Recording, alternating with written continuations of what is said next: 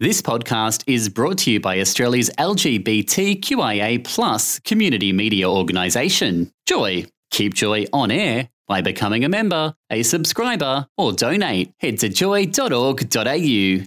Joy, a diverse sound for a diverse community. Taking a look at the issues surrounding the health and well-being of our LGBTIQ communities, this is Well, Well, Well, brought to you every week by Thorne Harbour Health. Here on Well, Well, Well, we delve into the issues impacting and surrounding the health and well-being of our gender, sex, and sexually diverse communities. Coming to you from Joy's Victorian Pride Centre studios on Boonwurrung Country, I'm your host, Jack Ranjanen, joined this episode by Adrian Hadjalexio. That's how your name is said. That's how you say it. I mean, it's, it's been a while since you were last on the show, Adrian. What have you been up to in health promotion lately? Oof. In the world of health promotion, we've had a lot going on. It's been all about monkeypox at the moment, which is obviously a hot topic in the community. Mm. If you want to know more about monkeypox, I suggest you head to the dramadownunder.info slash monkeypox, where we keep an updated fact about everything related to monkeypox. That's a frequently asked question. That is a frequently asked question, and they're all there. Uh, we've also been working on our HIV Still Matters campaign, which is a campaign that discusses real life stories from people living with HIV in Australia and how stigma affects them. Fantastic. Good to hear. Um, look, coming up on this week's show, um, from June 13th to 19th, uh, it is National Blood Donor Week, and lately there has been more discussion about who is able to donate blood, especially at a time when blood supply in Australia is reported as being extremely low. This episode will be discussing blood donations and eligibility barriers for gay and bi men who have sex with men, and the complexities uh, involved in these restrictions. In just a moment, we'll be joined by Daryl O'Donnell, CEO of AFAO, uh, the Australian Federation of AIDS Organisations. Uh, and indeed, if you have any questions um, or suggestions for topics, you can get in touch well, well, well at joy.org.au. Uh, but let's get straight into the show this week. You're getting well, well, well with the team from Thorne Harbour Health. Jack and Adrian with you in the studio, joined now on the phone by Daryl O'Donnell, uh, CEO of AFAO, the Australian Federation of AIDS Organisations. Um, thank you so much for your time, Daryl. I-, I guess we should ask for, for listeners out there uh, who have maybe heard about AFAO before but don't necessarily know um, who you are. What is AFAO and, and what do you do? Uh, it's a great question. So we we're the peak community organisation in Australia. So uh, so our members are organisations like Thorne Harbour and uh, and the other AIDS councils, now known by different names, but uh, the other AIDS councils in the states and territories and a few other organisations and. Uh, and and we represent those those organisations, those community-led organisations, federally. so our job is to be the voice and representative of Thorne Harbour and other organisations uh, in the federal sphere to be uh, making the case to government and uh, and to be advocating for our communities. Oh, that's fantastic. Uh, how did AFAO come into exist? Obviously, it represents the AIDS councils. So when did that all begin? Well, actually, it, we've had a, a, long history. We go right back to uh, the early years of the AIDS crisis in Australia. Uh, so, uh, so organisations like Thorne Harbour had uh, emerged very early uh, uh, lots of gay men, lots of allies uh, mobilising to try and, you know, really make sense of what was happening in our community. people who were being diagnosed with AIDS then, and and who were who were dying. Uh, and uh, a real groundswell of, uh, of community activism and and practical support. You know, looking after people in their homes, um, and that was happening all over the country. And and I think our federal government at the time, under the Hawke Labor government, I think uh, in a way that was kind of unique in the world, really recognised that all of this community action uh, was powerful and that governments were going to need uh, to cooperate and work with uh, those communities in order to be able to respond uh, to the epidemic. And, uh, and the federal minister, Neil Blewett, asked Thorne Harbour and the other AIDS councils, can you give us one national voice that represents you, that brings uh, your uh, needs, your issues, your concerns to the table, and uh, and uh, and with that request. Uh, the councils created AFAO as as that voice for communities. So that was how AFAO came to exist. what is the state of HIV in Australia today? Are there still many people being diagnosed with HIV? Uh, there are, but we've gotten to this almost unimaginable place. So, uh, so in 2020, uh, the, the latest data we have, uh, uh, we had just over 600 people uh, who were diagnosed uh, with HIV in Australia. Uh, and that's the lowest number we've seen since the very early years of the epidemic. And so, so what's happening is that as more and more of us are taking PrEP, and as more and more of us who have HIV are on treatment and uh, on effective treatment, which is meaning that we can't transmit HIV to others. Um, those prevention strategies, together with condoms, um, those prevention strategies are really now gripping um, the epidemic hard, and we're seeing uh, quite a rapid decline uh, in new infections. And this is, you know, fantastic news. I think many of us really couldn't imagine a day when we'd get down to uh, 600 cases, and our job now and I think it's absolutely possible. Our job is to actually get to virtual elimination, which is really to drive the number of cases each year down to you know maybe 100, maybe less than 100, so that uh, so that we're really only seeing uh, occasional uh, new diagnoses of HIV, and we're working as hard as we can to get that number ever lower. That sounds like a fantastic goal and something that obviously all the AIDS councils are working towards. But I know that AFAO has a fully costed plan that to work towards that called Agenda 2025. Can you tell us a bit about that? Uh, yeah, absolutely. So, so you know, it's really important that uh, you know that at each point in the HIV epidemic that we're really um, stopping and taking stock of where we are and asking the question, right, what's next? What what is it that we next need to do as as communities in order to um, uh, drive this epidemic uh, to further uh, to lower numbers, to make sure that all of us who are living with HIV have the best quality uh, of life uh, and the best supports wrapped around us. And so, so we did that stock take uh, in last year in in, in mid 2021, and we did it very deliberately um, in advance of a federal election. Um, we got together uh, the best and brightest, the scientists, the researchers, the clinicians, but also the community leaders and experts, in order to ask this question what does Australia need to do in order to uh, achieve our goal of uh, virtually eliminating HIV and providing the best care for people with HIV? And so, so Agenda 2025 is the product of that, uh, that think tank of, uh, of experts.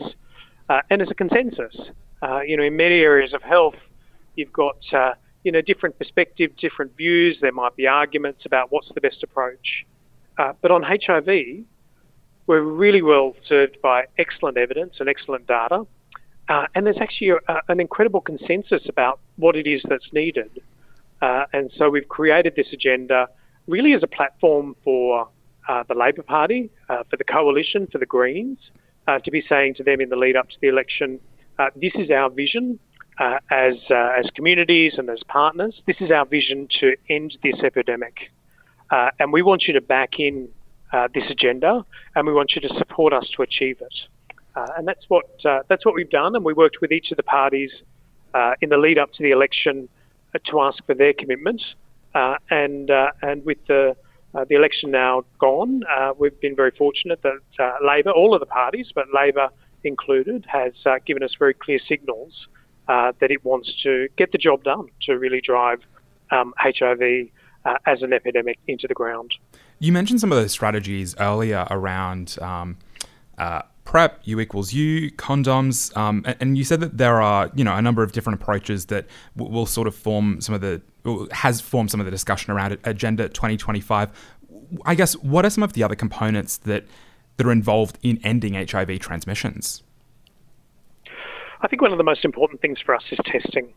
Uh, so prevention is absolutely key, but um, but if a person does acquire HIV, it's, it's really important that they know about it early, uh, because um, uh, uh the great majority of transmission that's occurring in Australia, those uh, those 600 or so people that acquired HIV in 2020, um, will have acquired it from sex with someone who didn't know they had HIV, from someone who actually thought they were HIV negative. And so um, uh, and so uh, it's really important that all of us are aware of our HIV status. For, for those of us who are taking PrEP, um, that comes alongside regular HIV and STI screening.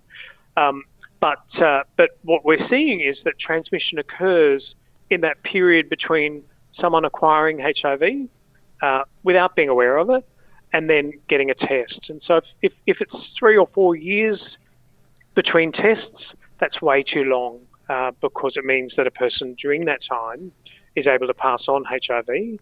Um, and it also means that they're not benefiting from immediate treatment. We know that if you've got HIV, we've got fabulous uh, uh, drugs available that will keep people well, uh, that shouldn't be generating side effects, and will actually allow a person to live um, a full, healthy, uh, uh, high quality life. Um, but that all depends on an early diagnosis.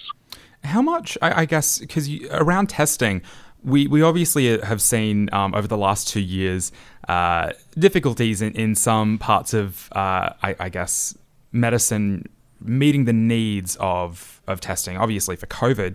Um, I, I, guess, where does FAO stand on, um, or, or, what does FAO have to contribute on making sure that the industry uh, can meet the needs uh, to be able to end HIV transmissions. Because if, if people are getting tests every two or three years at this point, and we're hoping that they get them every three months to try and drive down transmissions, I imagine that'll have quite a significant impact on um, on our testing industries. If, if we could get um, people testing, uh, you know, gay men, uh, bisexual men, if we could get um, uh, our communities uh, testing every three months, uh, we'd be really making a big difference in terms of uh, HIV transmission. But you know, it's hard. Uh, uh, you know, uh, none of us are are uh, thrilled to go to the doctor. It's it can be time consuming getting there. It can be a, a wait in the in the waiting room, and and you know we all live busy lives. So so I think the key here is making testing easier and more convenient, and making sure that people have got different ways that they can test. Uh, so for some of us, going to the doctor yep, that's the way we're going to do it, and we're going to do it every three months. Uh, I think um, uh, uh, some of us don't want to go to our GP. Uh, and so, for uh, for some in our communities, they want to be able to go uh, and to a, a, public sexual health service, like in Melbourne's. we've got the Melbourne Sexual Health Service, and one of the things that we're very concerned about at FAO is that Melbourne Sexual Health Service and the other public sexual health services around Australia um, haven't received the investment that they need in order to be providing the range of services and to be having um, uh, and, to be, uh, and, and to achieve the accessibility that we'd like. Uh, Melbourne Sexual Health is a fantastic service, but it's under too much pressure, and there's a real need for uh, uh, the Victorian government, as there is for other states and territories, to step up and to uh, to be further investing, so that so that anyone who wants to access that service can do so and can do so without um, an unreasonable waiting time. Uh, so certainly sexual health services are a part of it, but actually uh, I think for most of us, um, testing in the community, uh, away from you know very clinical environments, testing with uh, people who you know peers, uh, people who are just like us, who know us, where we walk into a service like Pronto, operated by Thorne Harbour Health, where we walk into a service like Pronto, and we see um, from the moment we walk in that we're among friends, that we uh, that we're uh, in a peer environment, uh, where there's no judgment, where there's no stigma, uh, where we're able to get a test uh, from people that know us and uh, and know about uh, how we live our lives. So services like Pronto are also really important.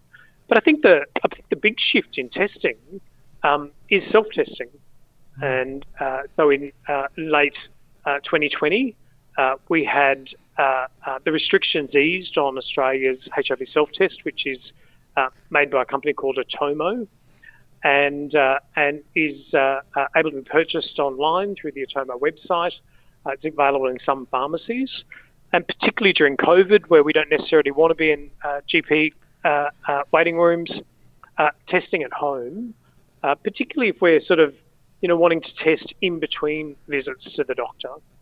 so if we're perhaps seeing a doctor twice a year, but supplementing that with a HIV self-test at home between that I think that's going to be a really convenient uh, option for a lot of people, just like we test for COVID at home.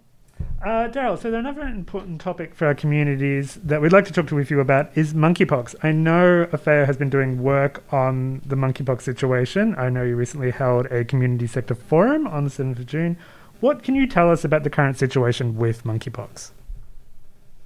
Uh, yeah, so we, we are concerned about what we're seeing overseas. Um, uh, the situation is really evolving very rapidly.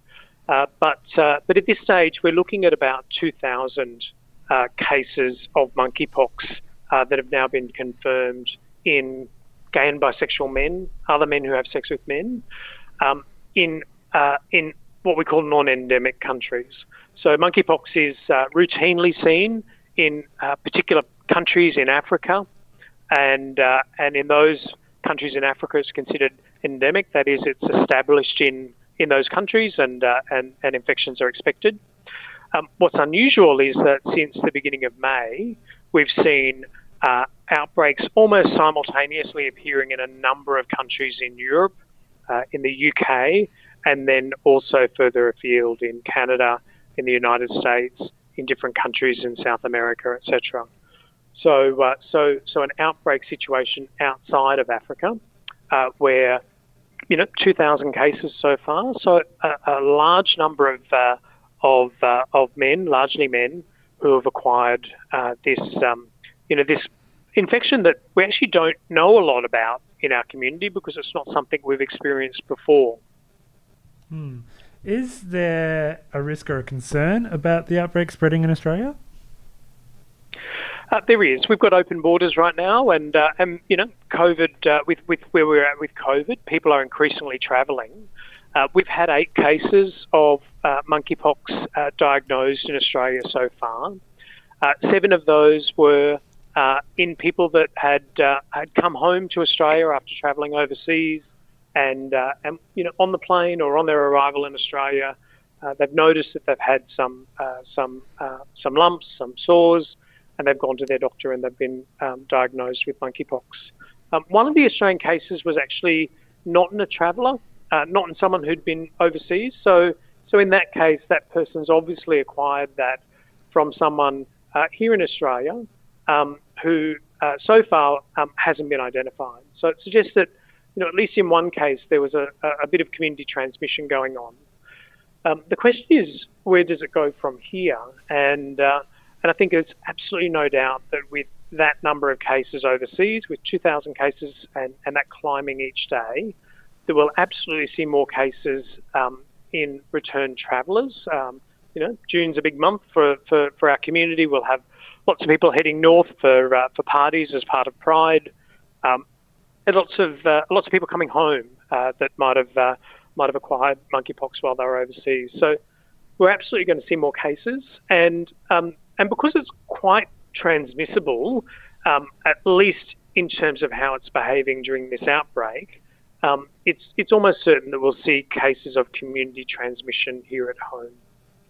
I mean, our LGBTIQ communities. Uh, typically have a better understanding of sexual health and and um, preventing STI transmission. Um, given what you've just said about you know uh, events that people might be going to, large gatherings, uh, intimate gatherings, you know, uh, what can people do to try and tra- uh, prevent transmission of monkeypox?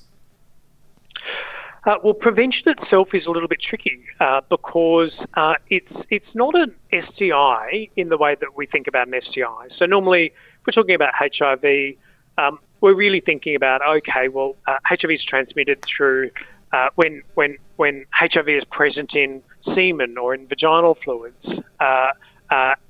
with monkeypox, it's actually a respiratory infection, and so uh, so uh, the the ways in which it's transmitted um, tend to be through large respiratory droplets. Um, and also through contact with uh, which are, what are described as lesions, but I think you know in lay terms, let's just think about sores, lumps, bumps that might appear on the body. It could be could be something that looks like a pimple, uh, and so the the most common way in which uh, the outbreak seems to be occurring is that uh, is that sexual partners are coming in contact with a person's uh, lumps and bumps and sores, uh, and uh, and and we're not talking about things that are always incredibly obvious. It could be quite subtle, and so it could be something that uh, has popped up, uh, often quite painless. it could be that there's someone's got a, a few pimple-like bumps, um, perhaps in their on, on, their penis perhaps in the perianal area or um, on or in the anus. And so, uh, and if they're painless, uh, a person might not even be aware of those things. So, so I think the, the key message in prevention is um, keep an eye out. Uh, if you see that someone uh, who you're having sex with might have um, some lumps or bumps, uh, particularly in the genital area. Um, that's possibly uh, an indication of, of monkeypox. Um, and for anyone who does have those symptoms, um, really important to go and get get a test, go and get them checked out. Uh, and I think if uh, you know, without um, you know, for, for many of us, um, you know, it's, it's not uncommon to have a, a lump or a bump or a sore. Uh, if you see something, uh, just just wonder in your mind, have I been overseas? Right, because that would just give you a, an even greater sense of the need to test. Uh, and uh, and have I felt a little bit unwell at the time that those lumps and bumps have occurred, or maybe just before that? So, for instance, have I had a fever uh, or uh, have, have had a temperature? So, some of those things can also uh, be associated with the initial signs of infection. Uh, so, at this stage, really, for, for us as a community, is keep an eye out um, for for anything that that looks unusual uh, particularly if it's uh, if it's a genital infection, and uh, and and get that looked at, um, especially if you've been overseas, and especially if it's associated with a fever. And if you want to find out more about monkeypox, you can visit the dramadownunder.info slash monkeypox. Uh, given it is National Blood Donors Week, we wanted to speak a, a, bit about the current restrictions there are for men who have sex with men, Daryl. Uh, blood donor eligibility is a topic that comes up regularly in our communities. Can you tell us what the current eligibility requirements uh, for gay and bi uh, men, uh, men who have sex with men, uh, to donate blood in Australia are? Yeah, so so they've relatively recently changed. So from January last year, uh, the uh, the deferral period for um, uh, for men who have sex with men was reduced from 12 months to three months. And so what that means is, uh, if you're a gay or bisexual man and you've had sex with another man, uh, another man, or regardless of how you identify, if you're a man who's had sex with another man, then you're unable to donate blood um, for a three-month period after that last sexual contact with another man. Uh, and that, that deferral, it applies uh, regardless of whether condoms are used, regardless of whether, uh, whether you, you, you might be on PrEP, um, and uh, regardless of whether you're uh, in a monogamous relationship.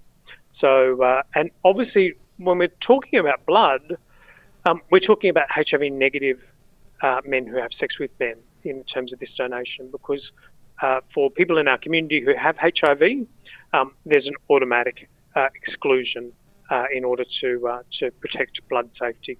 Mm. So, when we are talking about men who have sex with men, why are there restrictions uh, and deferrals for donation? What is the reasoning behind it? Well, it's it's fundamentally about blood safety. Uh, so if we think about um, you know the, why we're donating blood, we're donating blood so that uh, you know different products can be created uh, in order to um, uh, to provide them to, to people who might need a uh, a life-saving uh, transfusion in a, an emergency situation, who might need uh, regular um, platelets or uh, or other blood products in order to keep them well. Uh, and so, so we're doing this as a public good when we're donating blood, in order to help people uh, who might have different health conditions or be in uh, particular, you know, might be in a period of crisis, might have had a car accident or something like that, and they need uh, a blood transfusion. Um, and what's really important in that is that um, uh, of all of the considerations we might want to have, blood safety is the most important. Um, it's it's really vital that you know for, for any of us who need to receive a blood product, um, that that blood product is safe. It can't be um, a little bit safe. It can't be um, fairly safe. It's got to be absolutely safe, or as safe as we can make it. Uh, and so, uh, in order to make uh, blood as uh, blood and blood products as safe as they can possibly be. Uh, uh the the government has put in place restrictions that include a deferral for men who have sex with men. Is all donated blood tested for HIV and other bloodborne viruses? I, and I guess would that screen um, any donated blood that contains HIV and, and other viruses? yes, it is. So so we often, when we think about blood donor deferral and the exclusion of, of gay and bisexual men, um, we're often thinking about HIV, but it's actually it's actually not just HIV. So uh, so routinely, uh, the the blood service, uh, uh now called Lifeblood, uh, Lifeblood will screen for HIV and hepatitis B and hepatitis C, uh, and then uh, and then there's a number of other uh, uh, infections that they'll screen for um, under different circumstances. So, for example, they'll screen for cytomegalovirus or CMV for some products, and and then under other circumstances they'll also screen for human T cell lymphotrophic virus (HTLV) or for or for infectious syphilis. Uh, given that they are testing this blood, why do we have restrictions then? Uh, what is the purpose of them? So, uh, so the restriction, uh, the do- deferral restriction, is in place because it's actually considered to be another layer of defence. Uh, so all of that testing of uh, of blood that's donated occurs. Um, our testing technology today is very, very good. Um, but there are some um, some risks. So that uh, particularly particularly where uh, a person might have just recently acquired HIV, there's what's called the window period. Uh, so, for instance, if I was uh, to have been in a situation where I acquired HIV today, um, in that very very initial period of infection from today uh, for that first week or so, um, it's possible for um, for my infection with HIV to not be picked up by the tests, even though they're very good. Uh, and so, in addition to testing, uh, the blood service has put in um, additional layers. Uh, and the very first layer is um, education of the community. So, so as a gay man, I know that at the moment, under the current policy, I'm not supposed to donate blood uh, if I've had sex with another man in the last three months. Um, so, so self-exclusion is the, the very first part of um, of protecting um, the blood supply. Uh, and then, secondly, um, if I didn't happen to know that, uh, and I popped into a uh, into a, a donor centre, a blood blood blood service centre, um, they would ask me a set of questions, and when I answered those questions, they would then exclude me uh, because of that risk. And then a third layer of protection is the testing itself. So it's really about putting up um, multiple layers of protection so that we can be assured that uh, for any of us who need a blood product, uh, that that blood will be as safe as possible. What about PrEP uh, affecting blood donations? Uh, I'm uh, informed that in Australia there's a 12 month waiting period after your last dose of PrEP if you want to donate blood, uh, and three months after your last dose of PrEP if you want to donate plasma. Um, d- does PrEP interfere with um, the detection of HIV, or you know, w- what's sort of involved there? Yeah, this is this is tricky, and, and I think for lots of us uh, in our community, it doesn't make a lot of sense. You know, it's it's really natural for us to think, hang on, uh, I'm on this amazing prevention drug. Uh, we know just how effective PrEP is. Um, why on earth am I excluded? Uh, surely I'm safer. Uh, I'm better protected from HIV than almost anyone. Why can't I donate blood? And so, um, so there is a logic to it though, and uh, and so we've got. We all know PrEP is incredibly uh, uh, um, uh, effective. Um, there are, however, just a handful of cases that we've seen globally where a person who's been taking PrEP in the right way and so should be fully protect, protected uh, against HIV um, has had what we call a breakthrough infection that, that for, for, for some reason, even though they've taken PrEP in the right way, they've still acquired HIV. We're not talking a lot of cases. Um, we can all be really confident in PrEP. These are absolutely exceptional situations.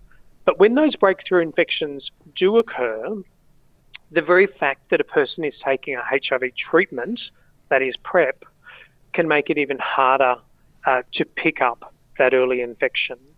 Um, so it's a, an incredibly conservative position that Lifeblood takes on PrEP, but uh, it's it's again based on that principle that we can't afford blood to almost be safe. It's got to be as safe as we can make it.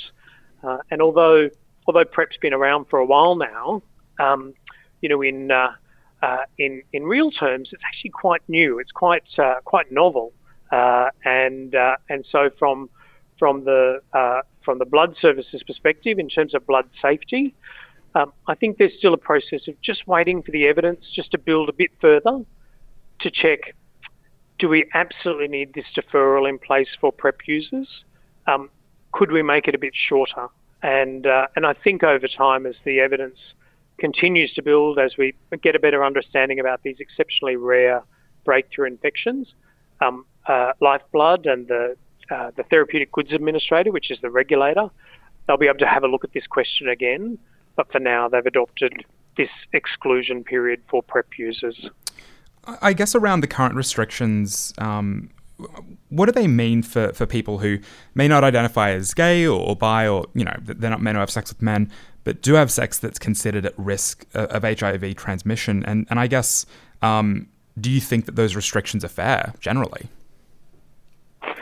Uh, oh, well, is a big question. Um, so, so, so just on the first part of that question, uh, the the way in which uh, the the deferral periods work is based on sexual activity. So it's not about identity. It's not about um, whether I identify as gay. It's actually about um, uh, about what I do.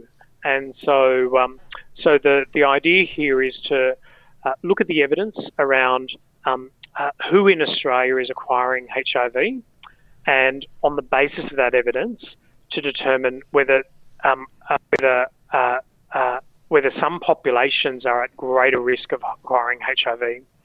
And uh, and you know, I think part of the success story of of how our community, how gay and bisexual men have responded to HIV in Australia, is that we've actually um, kept a fairly good lid on the epidemic. Um, we never saw HIV in Australia take off in the way that it has in many other parts of the world. We haven't seen uh, massive numbers of people who inject drugs, massive numbers of um, people who are sex workers, for example, um, acquiring HIV. Uh, so, uh, so we've got a relatively contained epidemic. We call it a concentrated epidemic. Uh, and in fact, it's, we have one of the more concentrated epidemics in the world. And so, so for the moment, um, statistically, it is the case that um, as a man who has sex with men, I am statistically more likely uh, to have HIV and so that's the reason that um, that, that this population is sort of singled out, if you like, and that's certainly how it feels for many of us, is singled out uh, for uh, for the deferral. Um, but uh, is it fair? Um, well, that's a really big question. I know that this is an incredibly sensitive topic for many of us in the community, and uh, and particularly I think for for young people who uh, you know many of us uh, are um, surprised to find out that there's this deferral in place. Just surprised to find out that, hang on, um, why can't I donate blood? This is ridiculous. This this feels like discrimination. It feels like, um, you know, I'm wanting to do the right thing. I'm wanting to, you know, to do this thing that's about uh, giving to the community, and I'm being told, uh, not you. I'm being told that um, that's not something uh, that I can do. That uh, that I'm welcome to do. And so there's a lot of hurt and a lot of frustration about that. Um, and uh, and there's a lot of advocacy about that. There's uh, uh, there's groups, community organisations, community networks that are really advocating very powerfully at the moment for for the current deferral to be to be overturned, to be looked at, and to be for it to be either reduced or removed entirely. Um, I, I, absolutely understand those arguments. For for us at AFAO, we take a slightly different um, approach to this uh, we uh, we understand the hurt, um, but uh, the, the, the fundamental uh, point is that blood must be safe, and I think um, I think for people my age and older, um, uh, I remember uh, the early years of the HIV epidemic, and I remember um, just how awful it was before before blood was safe. if we go back to about the time when AFAO was established in 1985, that was the year that uh, that Australia, in fact, led the world. We were the first place in the world to actually uh, bring in uh, universal testing for the blood supply. We made uh, we made sure that every blood donation was tested for HIV. Um, but before that, um, a lot of people um, who needed blood products were acquiring HIV um, uh, through the blood supply, and uh, and so uh, there was an, a, a, very famous case in Queensland where I grew up uh, of um, of three babies who were uh, who needed a transfusion and who acquired HIV through that transfusion. And uh, this was a you know really dark period for our community. And the and the man, the gay man who had donated that that blood, doing a community service and uh, doing what they thought um, believed um, uh, uh, to be absolutely the right thing. That person turned out to have HIV, um, and the backlash was ferocious. So, so the key thing for us is, as a community, um, as gay men, as bisexual men, we do not want to ever see a situation again where um, someone acquires HIV um, because there was some breakdown in the safety of, of the blood system. Um, and so, uh, so for AFAO, it's uh, that's our first uh, and foremost consideration. Um, we do think that the current approach is very conservative, and we think that uh, it is time for it to change. Um, uh, we think that too many of uh, of not only our community but others are being excluded from donation, and so so we've been working really closely with Lifeblood on on their review of what's possible and I think there's, uh, I think there is a case for change. Um, one of the things that uh, that certainly Lifeblood has uh, been uh, quite public about uh, more recently is that that Australia um, uh, can really, I think, lead the world on plasma donation. so, so when we donate blood, there's different products that are made from that, and the most important product, the most needed product in Australia, is actually plasma. Uh, and so, uh, so I might sit in a chair and uh, they draw the blood from my arm, and what they take from that blood is a product called plasma. Um, because of the way that plasma is actually treated, it's actually possible to take additional steps in removing any possible pathogens. And so, one of the things that uh, that we're very excited about is the possibility that uh, it may be possible in the future uh, for for gay and bisexual men, and in fact for everyone, to be able to donate blood um, where plasma would be taken, uh, and uh, and that we'd all be contributing to the community in that way. And if, if that happened, it's possible that none of us be asked about you know these questions about our sexual activity that we'd just simply be able to donate. I think that would be uh, a really exciting development. It's not approved at this stage, um, but I think that's the next stage of of reform of uh, of the deferral policy. Darryl O'Donnell, CEO of AFAO, uh, the Australian Federation of AIDS Organisations. Thank you so much for joining us uh, this episode of Well, Well, Well. A pleasure. Thanks so much. You're getting well, well, well with the team from Thorne Harbour Health. And that is it for the episode uh, this week on Well, Well, Well. Uh, links to information from tonight's show will be on the podcast page, joy.org.au slash well, well, well, where you can also listen to the rest of our podcasts. Uh, indeed, information about AFAO, uh, and uh, monkeypox are going to be there on the website. If there's a topic you'd like us to cover, or if you have any questions, get in touch by emailing wellwellwell at joy.org.au. But that is it for this episode. Thanks for joining me in studio, Adrian. Always a pleasure. And uh, we'll catch you next week. Thanks for listening to Well, Well, Well, your show for LGBTIQ health and well-being, presented by Joy sponsor Thorne Harbour Health. For more on these topics and much more, check out Thorne Harbour on social media at Thorne Harbour or via the website thorneharbour.org.